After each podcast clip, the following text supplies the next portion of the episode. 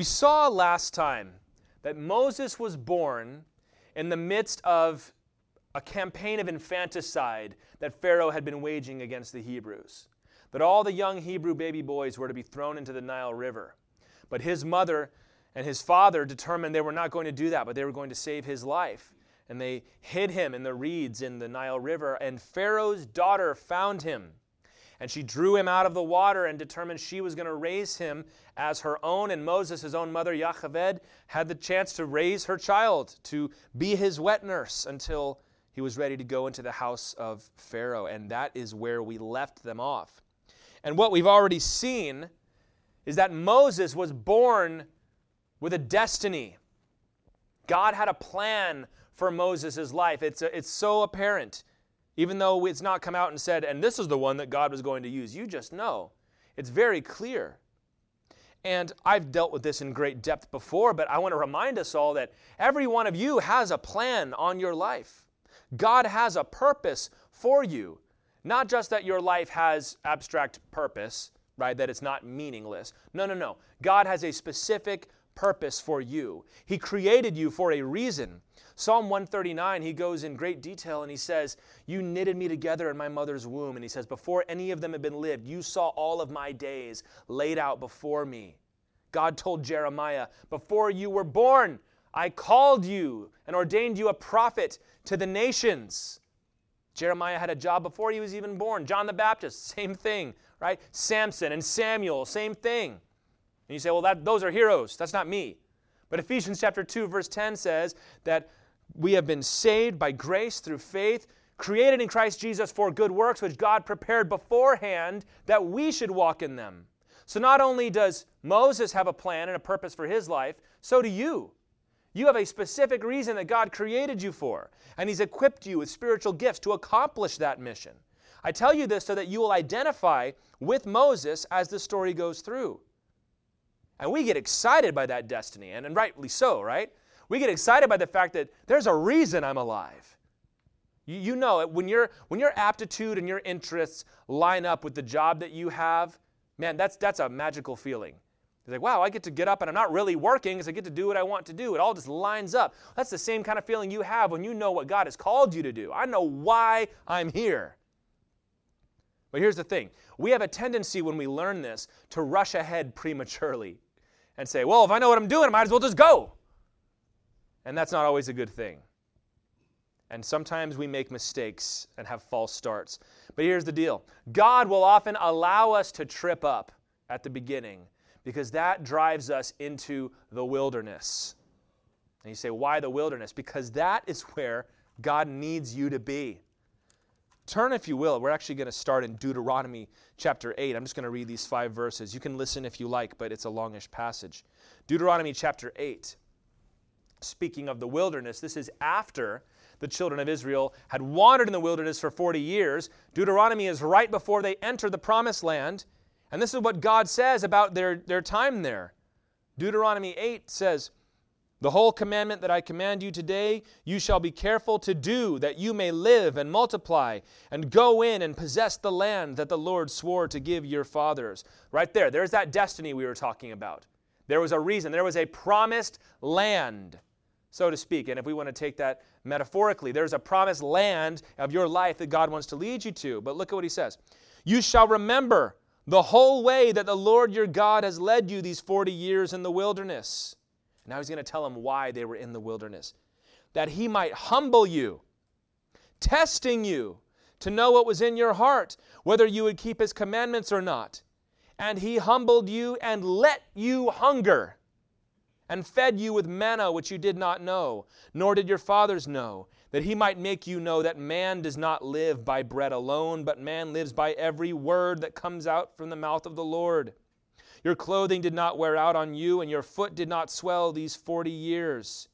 So he's saying, I put you in the wilderness and allowed you to go through all that because I was testing you, I was training you.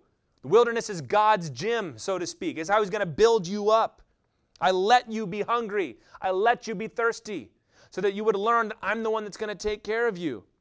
Verse 5 Know then in your heart that as a man disciplines his son, the Lord your God disciplines you. That's what the wilderness is for. For discipline from God. God has sent all of his children, in one way or another, to the wilderness to test them, to mature them, to prepare them for the life that he's given them to live. We've seen this already in the life of Joseph and Jacob, especially.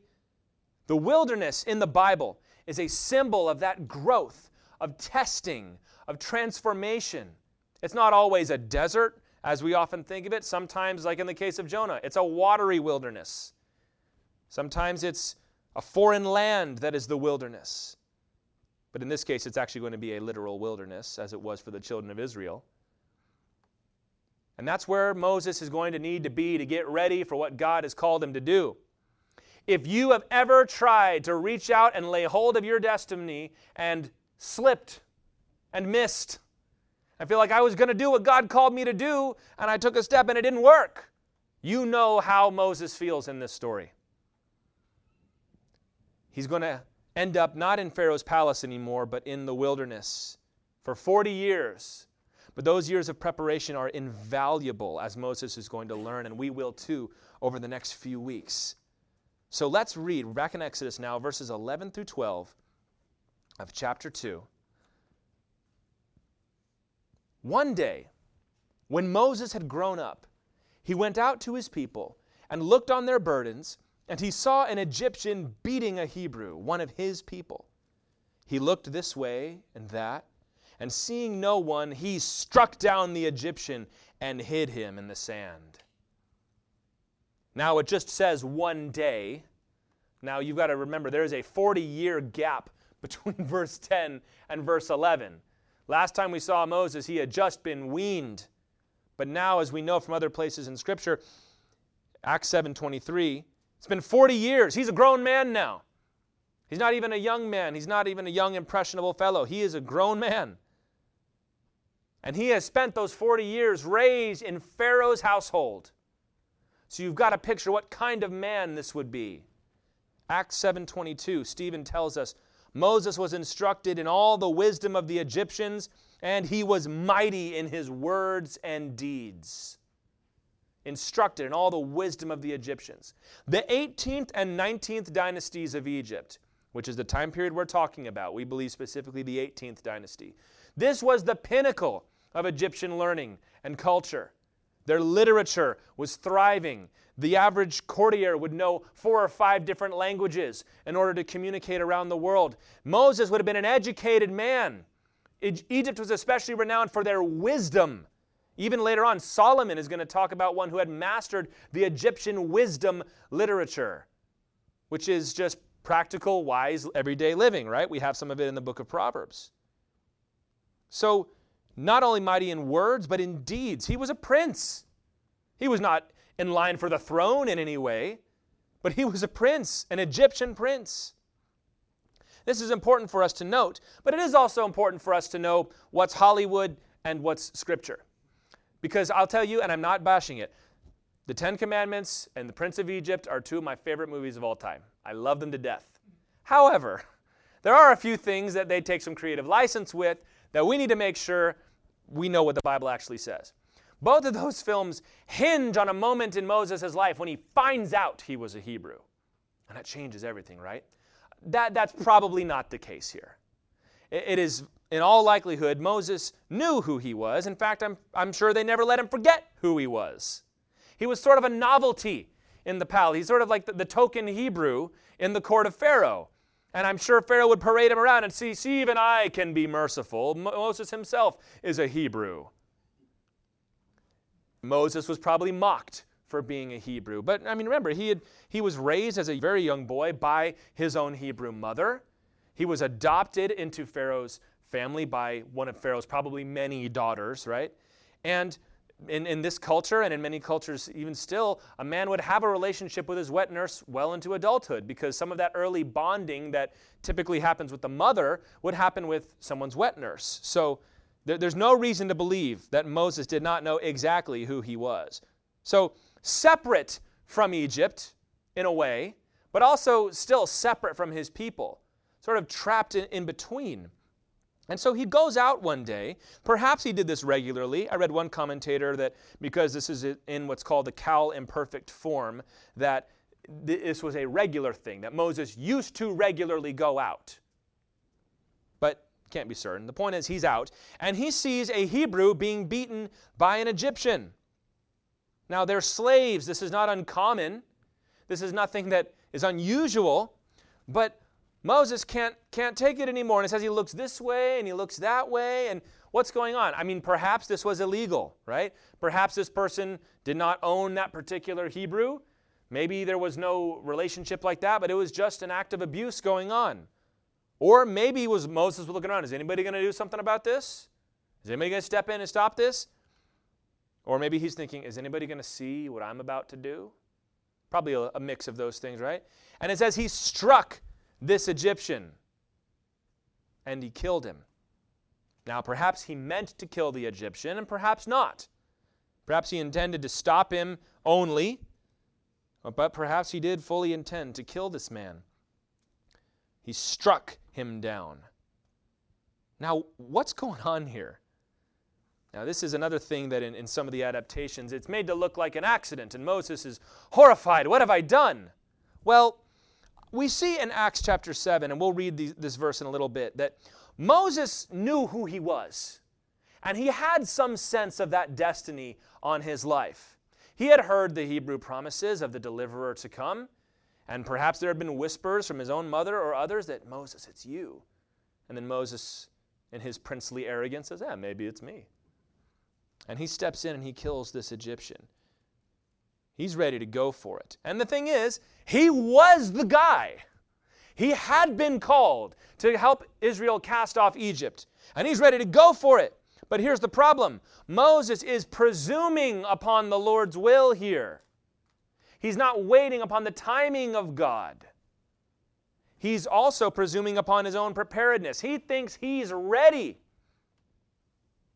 But what he does not understand, and there's, there's a great play on words that comes through the book of Exodus here, it is God who is going to strike Egypt. Moses is going to have another problem later when he's going to strike the rock when God told him not to. Moses had a problem with striking things that he was not supposed to be striking.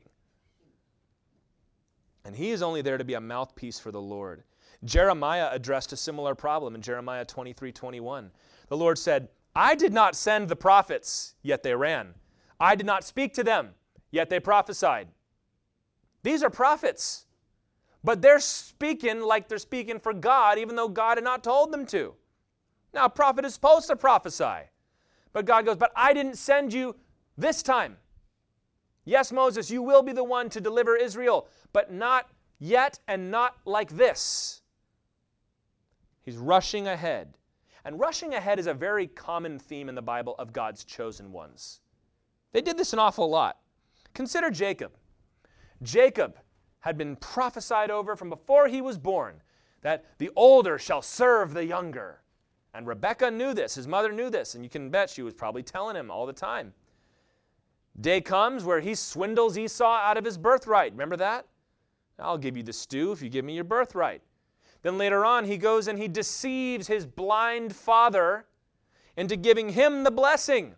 He rushed ahead, somehow thinking that it's my responsibility to make the prophecy of God happen, rather than standing back and saying, let's see how the Lord works out his sovereign will. Consider Paul. Paul, who rushed ahead of the Lord a little bit. Paul was struck down on the road to Damascus the Lord spoke to him. He was saved. He was baptized. He was filled with the Spirit. And immediately he begins to preach. And in Damascus, they run him out of town. And then he goes to Jerusalem. He expects they're going to receive him in Jerusalem. And they run him out of town there. Now, it doesn't say that Paul was wrong for doing that, but you can certainly get the sense that God's like, Paul, not yet. It's not your time. It's not my time. And you are not ready. I know you, you have had a revelation and you're learning all of these new things, and all of your Hebrew training is coming back, but the Lord's like, You've still got a lot of things to learn, Paul. You might know exactly what your calling is, and I hope you do. The Lord sharpens that for me every day. He tends to give me my, my calling in pieces. It's going to be something like this, and here's the first step. But some of you know, you can straight up say without a shadow of doubt, this is what God's called me to do. Or maybe you just have a general sense. But here's the thing that does not mean it is your job to make it happen. Doesn't mean you should be lazy, but that's a lesson for another day. Your job is not to make things happen. There are some people that even approach biblical prophecy that way. They say, "Well, the Bible said that this is going to happen, so let's let's suit up and let's go make it happen." Do you see? Look at Moses' efforts here. He's violent. He's murderous. He's not spiritual, which is what God is going to lead him to be. Later on, Moses is going to be the meekest man on earth, the Bible says. I like to think that was a note that Joshua added about Moses. Moses was, if somebody came and accused him, he would bow before the Lord and let the Lord speak for him. He's not there yet. He's still thinking like an Egyptian. How did the Egyptians get what they want? They took it. They stepped up and they violently took what they wanted. And Moses says, Well, I'm going to do something for God, but I'm going to do it like an Egyptian. No. It's better to be like David. David had been anointed king by Samuel. Remember that? And now he starts working for Saul. All the time knowing in the back of his head, I'm the one who's anointed to be king. Saul knew it too. Saul got paranoid and started chasing David down. Twice, David had the chance to kill Saul. And he had people whispering in his ear. In the caves of En Gedi, they said, David, look, the Lord has delivered King Saul into your hands. Strike him down. You'll be the king, just like God promised. And instead, David cuts the robe and holds it up and tells Saul, I could have killed you, but I didn't. Another time, they sneak into the camp, and there's Saul. And his men are like, David, there's Saul right there. This is the day that God prophesied. And one of his men says, David, I'll do it. you want me to do it? I'll do it. And David goes, Far be it from me to lay a hand on the Lord's anointed. David was willing to wait. And therefore, the Lord was able to bring him the kingdom without it being tarnished by the way he got it. Or like Jesus himself. If there's anybody had a calling on his life, Jesus of Nazareth, right? But Jesus did not do a thing until he had been baptized and the Holy Spirit came upon him. 30 years he waited living out a humble life as a construction worker. Nobody ever thought Jesus was special until God said, Now. So don't rush ahead of the Lord. Just because you can see the problem that you're being called to fix doesn't mean now is the time. Wait upon the Lord. Verse 13 now, let's see what happened. When he went out the next day, behold, two Hebrews were struggling together. And he said to the man in the wrong, Why do you strike your companion? He answered, Who made you a prince and a judge over us? Do you mean to kill me as you killed the Egyptian? Then Moses was afraid and thought, Surely the thing is known. Hmm. Not exactly how he wanted it to go, huh? He goes out again, and maybe Moses is starting to feel, starting to swagger a little bit now. He's like, the revolution has begun, baby. I took out that one guy, and now that guy's going to go and tell all his friends, Moses saved my life. Well, he comes out and he sees two Hebrews fighting this time. And he goes up, and you can just picture him schmoozing like a politician. Hey, hey, brothers, brothers. What are we fighting each other for? We got to be fighting fair. We got to fight the man. Don't let the man make you fight each other. I'm here to deliver. And this guy just shoves them away. And you know, th- doesn't this sound exactly how men sound when they're picking a fight with each other? It says, Who made you boss? Oh, you're going to kill me if I say you're going to kill me like you killed that guy? Getting in Moses' face. he tries to step in as a judge. And again, the irony is that's exactly what he's going to be later, is the judge of Israel. He tries to rebuke, the, it says the one in the wrong. Literally, there it says the wicked one of the two. Note this, and this is not a rabbit trail I'm going to go on. Sin is not reserved to class or status. The point you're trying to get from this passage is there's an Egyptian striking down a Hebrew. Next day, there's a Hebrew striking down the Hebrew. And Moses struck down the Egyptian. The striking is what's wrong. It's not, well, he's a Hebrew, therefore it's okay for him to do that. That's not how God's law works. Moses is rebuffed by these men. Acts 7:25, Stephen again gives us some insight to this situation. He supposed that his brothers would understand that God was giving them salvation by his hand, but they did not understand. He thinks they're going to get it. Doesn't that just sound like a spoiled rich kid? They'll get it. It's me. It's me. I, I, I'm from the courts of Pharaoh. And so th- this is something that can happen. And, and I'll tell you, people don't like this. When somebody who is totally disconnected from your life, like when some really rich person comes and wants to try to identify with the poor, we all look at that on TV, we just go, ugh. Because it's like, what are you doing? You're trying to be, just, it's, it's, we can see right through you, man. You're trying to use us. Moses here, and this is, this is really, I believe, the best way to, to read this. Moses, I'm sure, had a sense of what God was calling him to do, but Moses, we don't see him knowing God at this point. I think Moses is more trying to leverage his position to gain power for himself. Moses is trying to stage a slave rebellion here. He's trying to do a Spartacus thing here. We're going to stage a revolution. Because remember why Pharaoh was afraid of the Hebrews? There's so many. One day they'll rise up against us. They were afraid. Remember after the Hyksos rulers, the Hyksos kings who had been Semitic rulers over Egypt, they had just driven them out. And so they said, We're not ever going to let this happen again. Well, Moses is probably thinking along those lines. He's trying to, to use a phrase that's entered common parlance here. He's trying to play the Game of Thrones here. He's trying to say, I don't have any place in the line of succession. So the only way I'm going to be powerful is if I have an army behind me. And I'm a Hebrew. And here's a whole army of oppressed Hebrews. And everybody's scared of them. So I'm going to step in and I'm going to start getting these people on my team. You can just you can feel the arrogance dripping off of him, can't you? He assumed that they're all going to know my destiny. They're all going to know I'm a, I'm a wise, privileged Egyptian. People hate that, though. Remember Joseph? Hey, fellas, I had a dream last night, and you're all going to bow down to me. Oh, look, here comes the dreamer. How about we kill him and see what happens to his dreams then? I wonder if you dream when you're dead. This is what happens, huh? The destiny was refused. He took a step towards what was, in fact, his destiny, and it didn't happen. This can happen in a number of ways. It can happen like this through failure, where you step out way out of line, and God's like, I'm not blessing that. I didn't tell you to go. Oh, you prophesied, but I didn't tell you to prophesy. Yes, Moses, you will be the deliverer, but did I say now? I did not. It's hard to tell whether he had heard from the Lord at all at this point. It can also happen in other ways, though. It can happen through fear, by being afraid to take a step at all.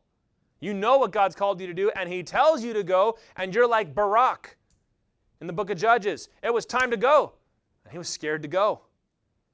And so he tells the prophetess Deborah, You got to come with me. And she goes, Are you sure you want me to come with you? You want everyone to know that you were too scared to go into battle, so you needed the woman to come with you and hold your hand and babysit you? You all know who Deborah is. You don't know who Barack is because I said that and you all went, What, the president? No, not the president, a different guy. he was scared. He was afraid to step out into what God had called him. Gideon was scared and just about missed it. God had to smack him upside the head. He said, That's enough fleeces, Gideon. It's time to get up and get to work. But sometimes your destiny does not happen even though you think you're stepping up into it. When you try for the first time to do what you've been called to do and nobody cares, that's this point right here. I've been called to preach and you step up and you preach for the first time. Oh, it's always painful. It's just painful for everybody involved. It's painful for you because either you know you're no good or you think you're good and you're not. And you can see everybody else like, why, where's the revival? Why is nobody weeping in the aisles, right? Or the first time you lead worship, even though you know you've been called, or the first time you do, you feel like, well, then I'm not going to ever do this again. That's not what the Bible teaches us, though. Consider Elijah. Elijah, God had, been, had called him to speak out against Ahab and Jezebel, and he prepares him in the desert for three years. Elijah had to go to the desert twice, actually. And he comes back, and there's this great showdown between him and the prophets of Baal. Fire comes down from heaven, the rains fall, and Jezebel sends out an order for his execution. And so, what does Elijah do? He runs and he cries, says, God, why don't you just kill me now? I did everything you said, but nothing changed. What about Paul? We just talked about Paul. He says, God's called me to be an apostle. He had. But the first two times he preached, they tried to kill him and he had to run home. Paul had to go back and live in his parents' basement for a while, back in Tarsus. Even Jesus was rejected in Nazareth. He's been preaching everywhere and he loves him. Everybody loves him. He comes home, and you just picture this. You live in a small town, rough part of can anything good come out of Nazareth, they said. Rough part of town. He's been a hard-working construction worker. You hadn't seen him in a while. Now he comes back, and he's got a little entourage. Jesus, as you would perceive it, struts into the synagogue with a bunch of people calling him rabbi. They're like, Jesus is no rabbi. Jesus made my table. Jesus hung my door on my house.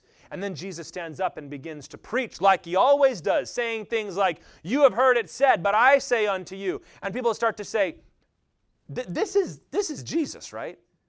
We know where his parents are. We know who his mother was. And we also kind of know that his mother had him a little early before her wedding. And was that really his father? And he says they despised him. And Jesus in Mark 6 4 said, A prophet is not without honor except in his hometown and among his relatives and in his own household. This is true. You can go out and preach, and everybody loves you. You come on home, your kids don't see you as big famous preacher guy. You're, you're just dad. You're just dad. Your mama, you're always going to be your mama's baby. Doesn't matter how famous you get. It's like, Mom, you're embarrassing me. Mom, I'm kind of somebody now. She goes, Oh, you can say you're somebody all you want. I, I carried you for nine months and you're going to give me the respect I deserve, right? This is hard. When you step out to try and live out what God's called you to do and it doesn't work, that can lead to bitterness, man. Because bitterness is when you say, Well, I know it's not God's fault. I know it's not my fault. It's their fault. They don't recognize my gifts. They don't know what they're getting. I've been giving them preaching that most people would, would beg to hear, and they just don't want it. I told them what they needed, and they didn't want to do it. They don't respect me. It's their fault.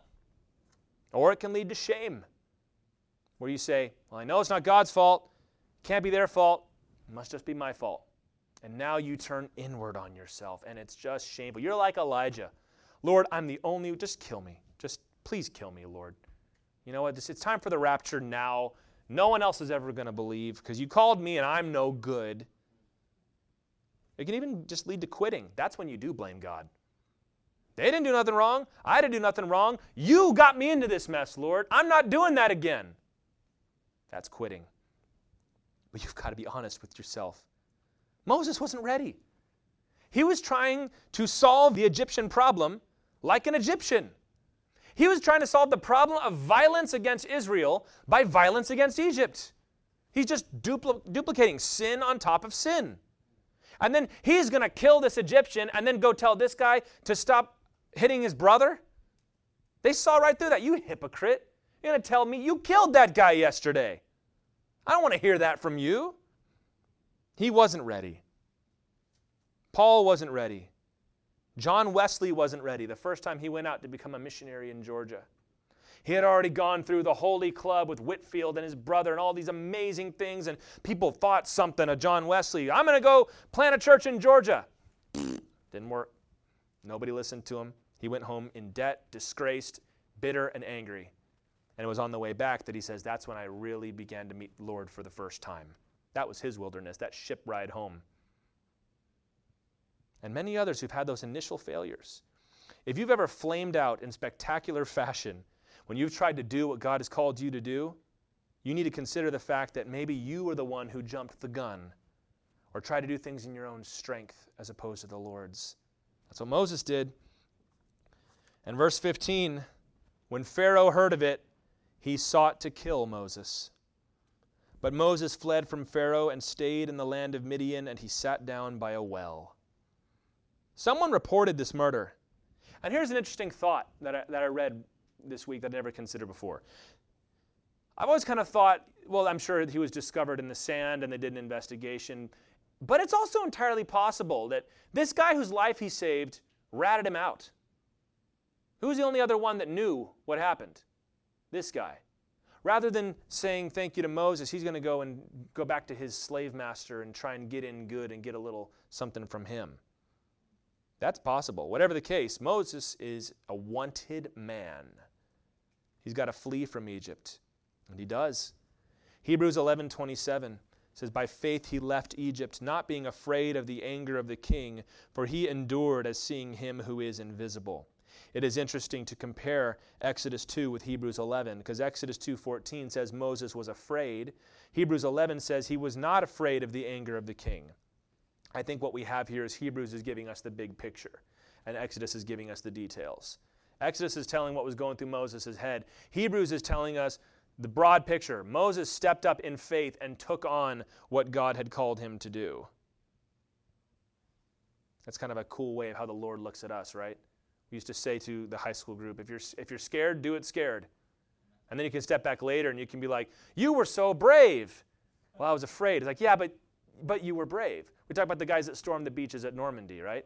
Oh, I'm sure they were afraid, but they did it. So we don't remember their fear, we remember their courage. It's the same thing here for Moses. So some people want to make a big deal out of that. I wanted to address that real quick. But Moses flees into the wilderness. It's a long journey through the wilderness, the same wilderness the Israelites are going to wander in for 40 years. And he comes to Midian. Midian is to the, the south of the promised land, and I saw various accounts southwest, southeast. It's towards the wilderness side of things. And it says he sat down by a well. There's probably some time involved there.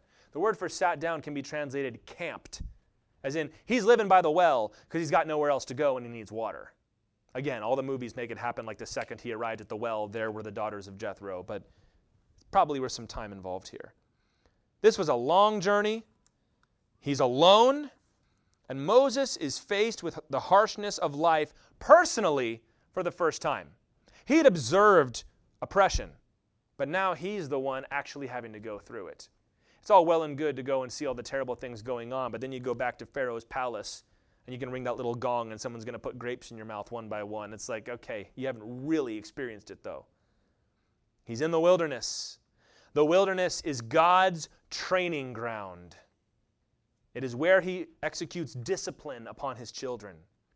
It biblically is a symbol of change and transformation in, uh, in, many different ways. Whether that's sin, sin drives you there, and while you're there, that sin is going to be dealt with, like with Jacob. Whether God leads you there to prepare you, like with Jesus and others. Moses is going to be changed. He is not going to come out of this wilderness as the same man. And there are many, many heroes of the faith that went into the wilderness at key moments. Joseph was sold by his brothers and carried by Midianites through this same wilderness to the land of Egypt. So you've kind of got a double picture. There was the wilderness, wilderness, and Egypt as the wilderness. Jacob, we've already discussed him. David, David is an interesting case because David was chosen while he was in the wilderness tending his father's sheep. And then he goes back when Saul begins to persecute him and he has to go and run from Saul in the wilderness of En Gedi and elsewhere. Elijah spent years in the wilderness at the brook Cherith, being fed by the ravens. Paul was in the wilderness of Arabia, and then he also was in the metaphorical wilderness in Tarsus. Nobody knew who he was for 15, 16 years. Jesus Christ was baptized and went into the wilderness. Elisha, when he had the mantle of Elijah put upon him, happened in the wilderness. You can keep going. John the Baptist lived in the wilderness. Why, why the wilderness? I mean, God could have picked any number of, of images, and, and there are others, right? There's an image of being in a foreign land like Joseph, which is a kind of wilderness. Jonah is down in the depths, which is another picture of the wilderness. Water is a very common symbol of moving in and out of the desert. But why the wilderness? Why the desert? Why the picture of this desolation? Because out there, it's just you and God. There's no civilization, there's no other people, there's nowhere to hide. It's just you and God. You wake up in the morning and there's nothing to do but pray. and God can get your attention. This is why when we have our retreats, we go places where it's a little more rustic. We go out to the woods, we go to the mountains, places where you can't get cell phone service, because it forces you to be quiet and think and hear from God.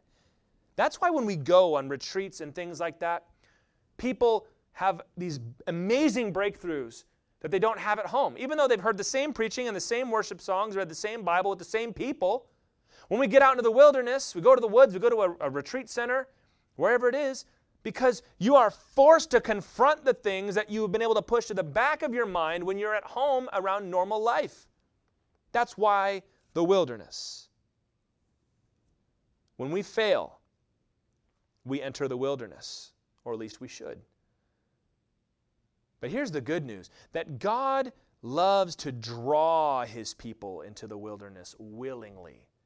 Rather than somebody like Moses that had to flee there, God wants to just say, hey, just come here. And we can do this apart from a crisis. This is the, the good news of being a Christian, is that you don't have to go through a crisis to see transformation in your life. You can do it willingly, and you ought to do it willingly. Mark 1:12, the Spirit immediately drove Jesus into the wilderness. No one forced him out there except the Holy Spirit. And Jesus had no sin to deal with. Jesus had no internal crisis to handle. He was setting a pattern for the rest of us. In fact, the Bible says that Jesus Christ would often withdraw to desolate places and pray. Like David, he was at home in the wilderness. Read that as he was at home in the presence of God. He was comfortable being alone with his father. When David was driven into the wilderness by Saul, he was already master of the wilderness because he had walked through the valley of the shadow of death long before Goliath. And that's why God had chosen him. Now you got to ask the question, okay, well, what does this mean for me? Maybe you're not going to go take a, you know, a 40-day journey into the woods, although why not? I'll just throw that out there. How do you do this? Well, you've got to separate yourself from the rest of your life. You can do this in your heart through the regular, boring spiritual disciplines. I had this conversation three or four times in the last week or two. When there are things that we're going through you come back to the same old things.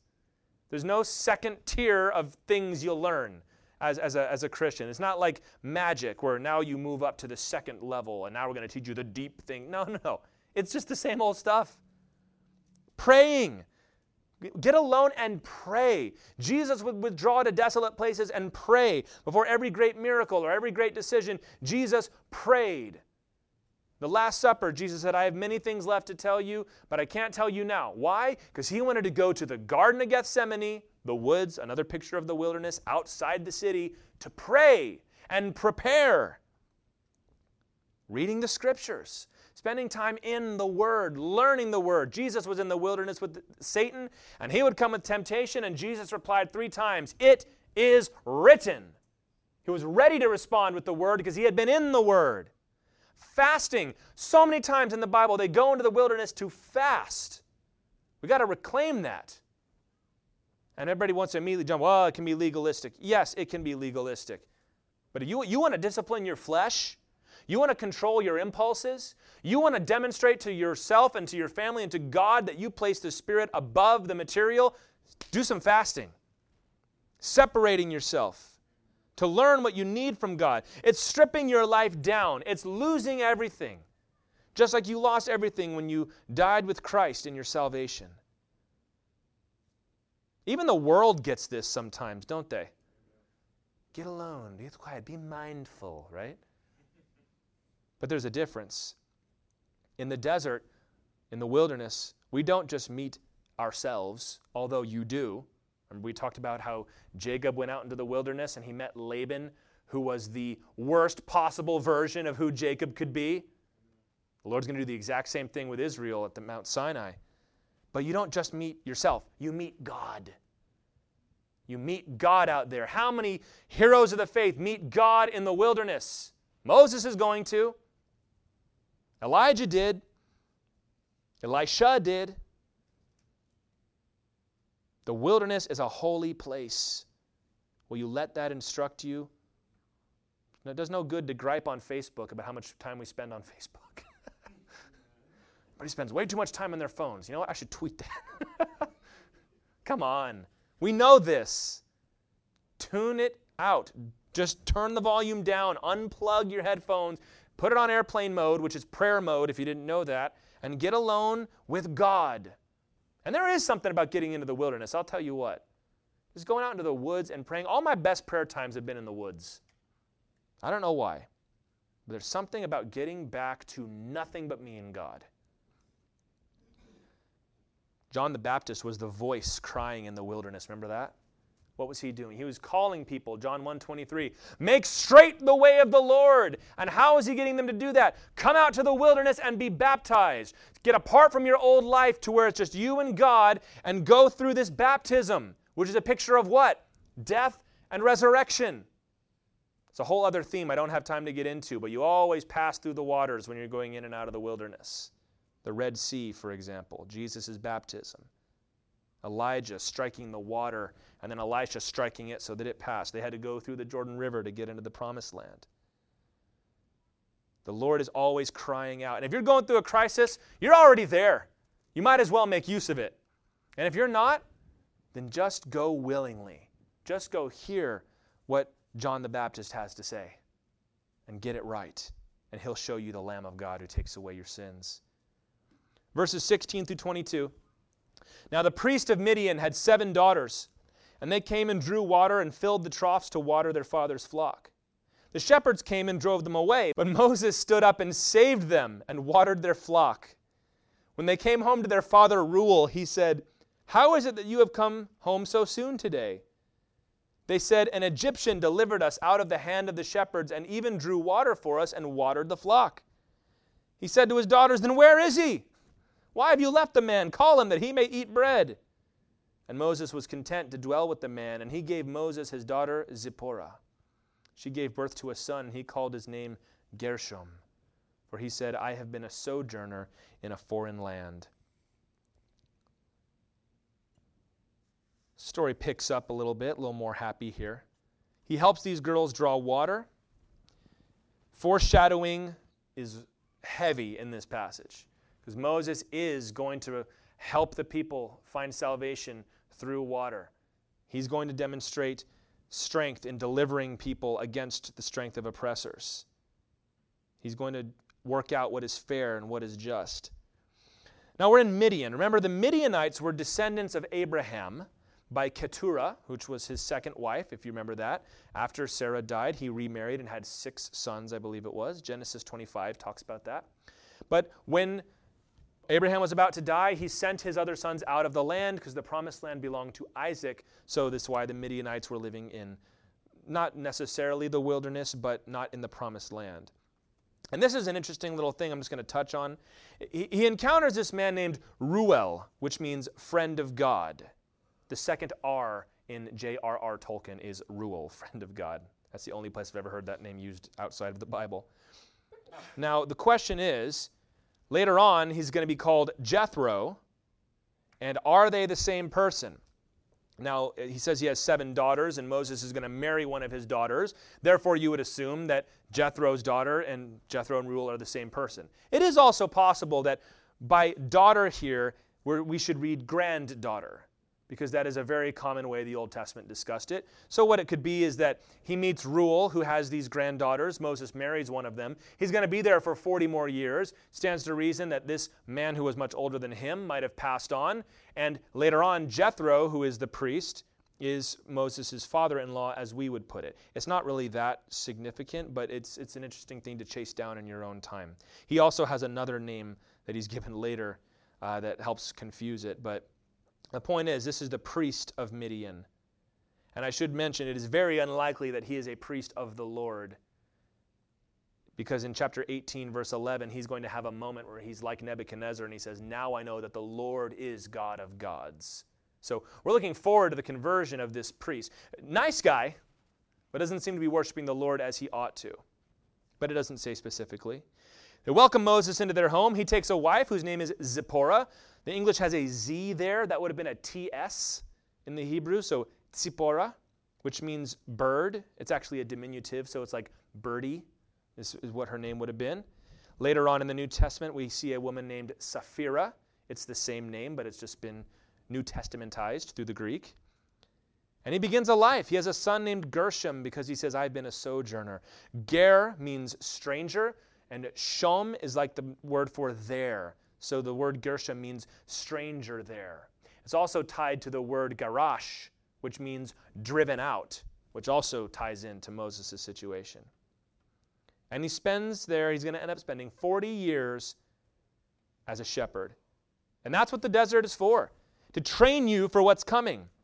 Already, Moses has learned the proper use of strength to help the weak, not to self aggrandize. And he's going to need a lot of strength of character later. In the wilderness, Joseph learned administration. Remember how he learned in, in Potiphar's house?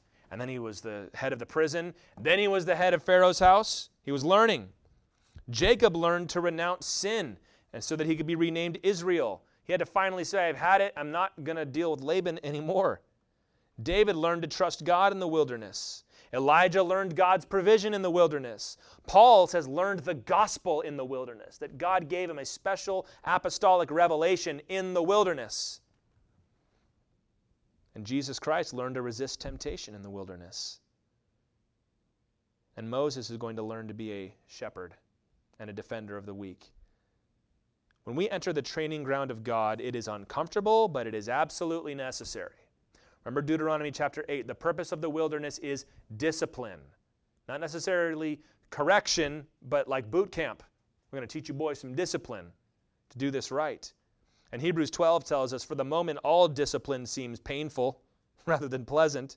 But later it yields the peaceful fruit of righteousness to those who have been trained by it. You can look back on some things maybe your mom or dad did to you, and you think, oh, it's a good thing they did that. Or you see a really bratty kid or somebody who's grown up and is your age and is still acting like a bratty kid, and you go, I'm so glad my parents whooped me when I was growing up. I've had that moment before. But it didn't seem pleasant at the time, did it? That's what discipline is like. It's the same thing with the Lord. You are disciplined in the wilderness to be like God. And later on, you look back and you say, I wouldn't trade that hard time for the world because it made me into who God needed me to be. And here's the deal there's no clock on the wilderness. David was there for 15 years before he became king. Paul was there for 17 years before he was called to Antioch by Barnabas. Elijah was there for three years. Jesus was there for 40 days. Moses is going to be there for 40 years. How long do you need to be in the wilderness? Long enough. And that's the only answer. So if you're ever going through it and you're being trained and you know you're being trained, but you're waiting for it to be done, He said, How long, O Lord? Long enough. And Moses is going to be there for a long time because he's got to unlearn a lot of things and learn some new ones. Verse 23 through 25, coming to the end now. During those many days, the king of Egypt died, and the people of Israel groaned because of their slavery and cried out for help. Their cry for rescue for slavery came up to God, and God heard their groaning, and God remembered his covenant with Abraham, with Isaac, and with Jacob. God saw the people of Israel, and God knew. God hasn't made much of a presence in the early parts of Exodus. The only thing we've seen so far is that God blessed the midwives. We've seen him moving sovereignly, but his name hasn't come up. That was because it was building to this moment where the, the literary value of Scripture becomes clear. You think, where's been God in all this? Oh, God knew, and God heard. You leave this peaceful picture of Moses in Midian, where he's got a family that he loves, he's got a new job that works for him, he's got a wife, he's got a son, and now we flash back to the oppression in Egypt. The old Pharaoh has died, but nothing's changed. This probably was Thutmose III that died, and Amenhotep II took the kingship. If you take the late date for the book of Exodus, this would have been Seti I who died, and then Ramesses II that took the place of him. But now it seems to get worse. And there's a great little parallel here. They groaned, and God heard. They cried out, and God remembered. God saw and he knew. God sees and God knows. Isn't that a comfort to all of us? You know, it can be frustrating sometimes. We're like, Lord, don't you see what's going on? And God goes, Yes. And you go, Then why don't you do something about it? That's when you've got to trust that God is good.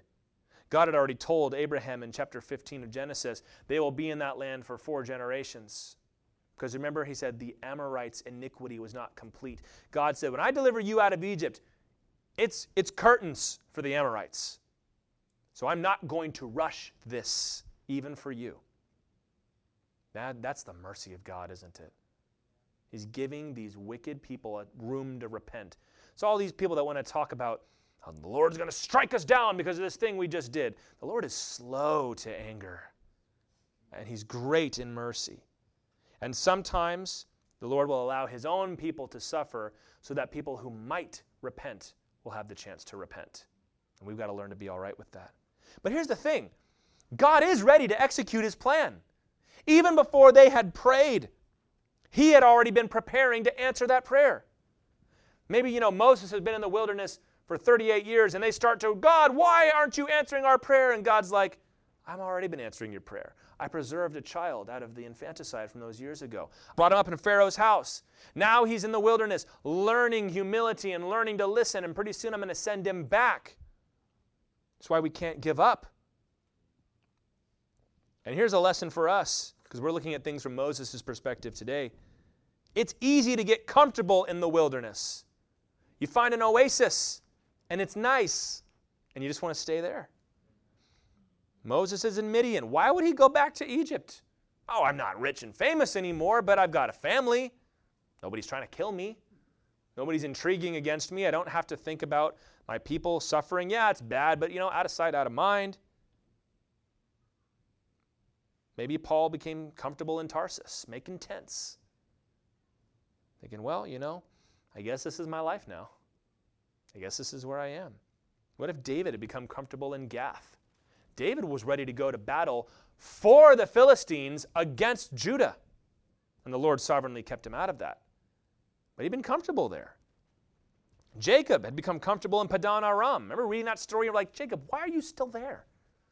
I, I, blew my mind. It's like, this guy tricked you into marrying the wrong woman. Why are you staying there? He keeps changing your wages. He's abusing you. He's manipulating you. He's not treating you right. Why are you still there? It's the same thing for Moses. Because the evil that Moses has been raised up to defeat has not been resolved yet. And you might think, well, everything is fine for me, but you've got to go back. You can't stay there. You are needed to go back and take care of what's been going on. God is ready to deliver his people out of Egypt. Moses is the man. Moses has no right to get comfortable because his people are suffering. It's the same thing for you in your life. God's doing a lot of great things through me. I'm learning things in the Bible. This is great. That's all wonderful. You got to go home and fix your family. You got to go home and repair your marriage. You've got to decide that in this house, we're not doing this anymore. You've got to step up. You have no idea. We talked about this with the midwives. You have no idea what your impact could be. Don't, don't ever think that just doing something small is small. Small things make a big thing. Remember Esther and Esther 4:14? You've got to go and talk to your husband, the king, because he says that we're allowed to be attacked and killed, and there's going to be a giant pogrom that's going to run through. It's going to be like Kristallnacht in the Persian Empire. He says, I can't go. I can't look. At, like, if I go to him, I might get killed. And you picture Mordecai like trying to keep it together here. It's like we're all going to be killed if you don't get up and move.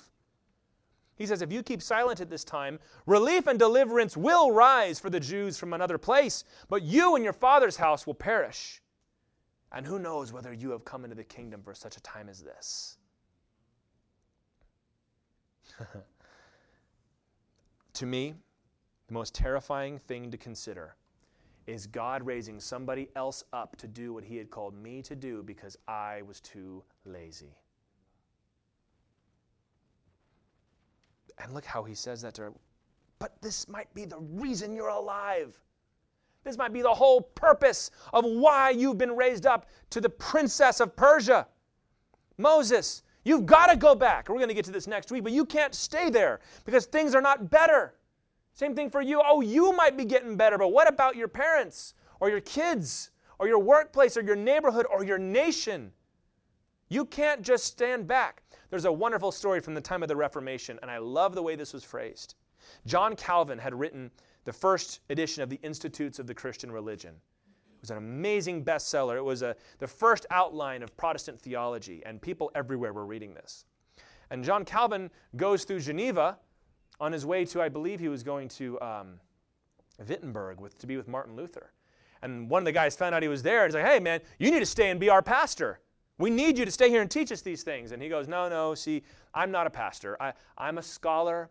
I'm a writer. I'm trying to run away from persecution. I don't really want trouble. I just want to go. And, and the line that I love, he says, May God condemn your repose if you leave us here without your help. May God condemn your repose. May God condemn all that peace and quiet you're chasing down, John Calvin. We need you. The world needs you, Christian. You have a responsibility to go when God says go. You can't live in the wilderness. That takes great courage, and it will be our lesson for next week. But you need to remember that, that the purpose of the wilderness is to prepare you to return. So, what do we learn from this today? It is good to embrace what God has called you to do, to embrace your destiny. It's good to be excited about it, but you must wait on the Lord. Moses was ready to fight, man. We're going to take these Egyptians down. But later on, what is Moses going to tell the children of Israel? Stand still and see the salvation of the Lord. The Lord will fight for you, and you will hold your peace. That's where God needed to get him. God wants to make you ready for the task to which He's called you in the wilderness. You can enter the wilderness through failure, like Moses. You tried and it didn't work. Now you don't know what to do. That confusion is the wilderness. It can happen through sin. You messed up, like Jacob. And now everything is topsy turvy. That's the wilderness. It can happen just through despondency, like Elijah. It's just not working. And that upheaval is the wilderness. Or you can enter voluntarily, like Jesus Christ did. He allowed the Spirit to lead him into the wilderness. He would, would frequently withdraw to desolate places and pray to be made ready for what God has called him to do. Let God make you ready for your destiny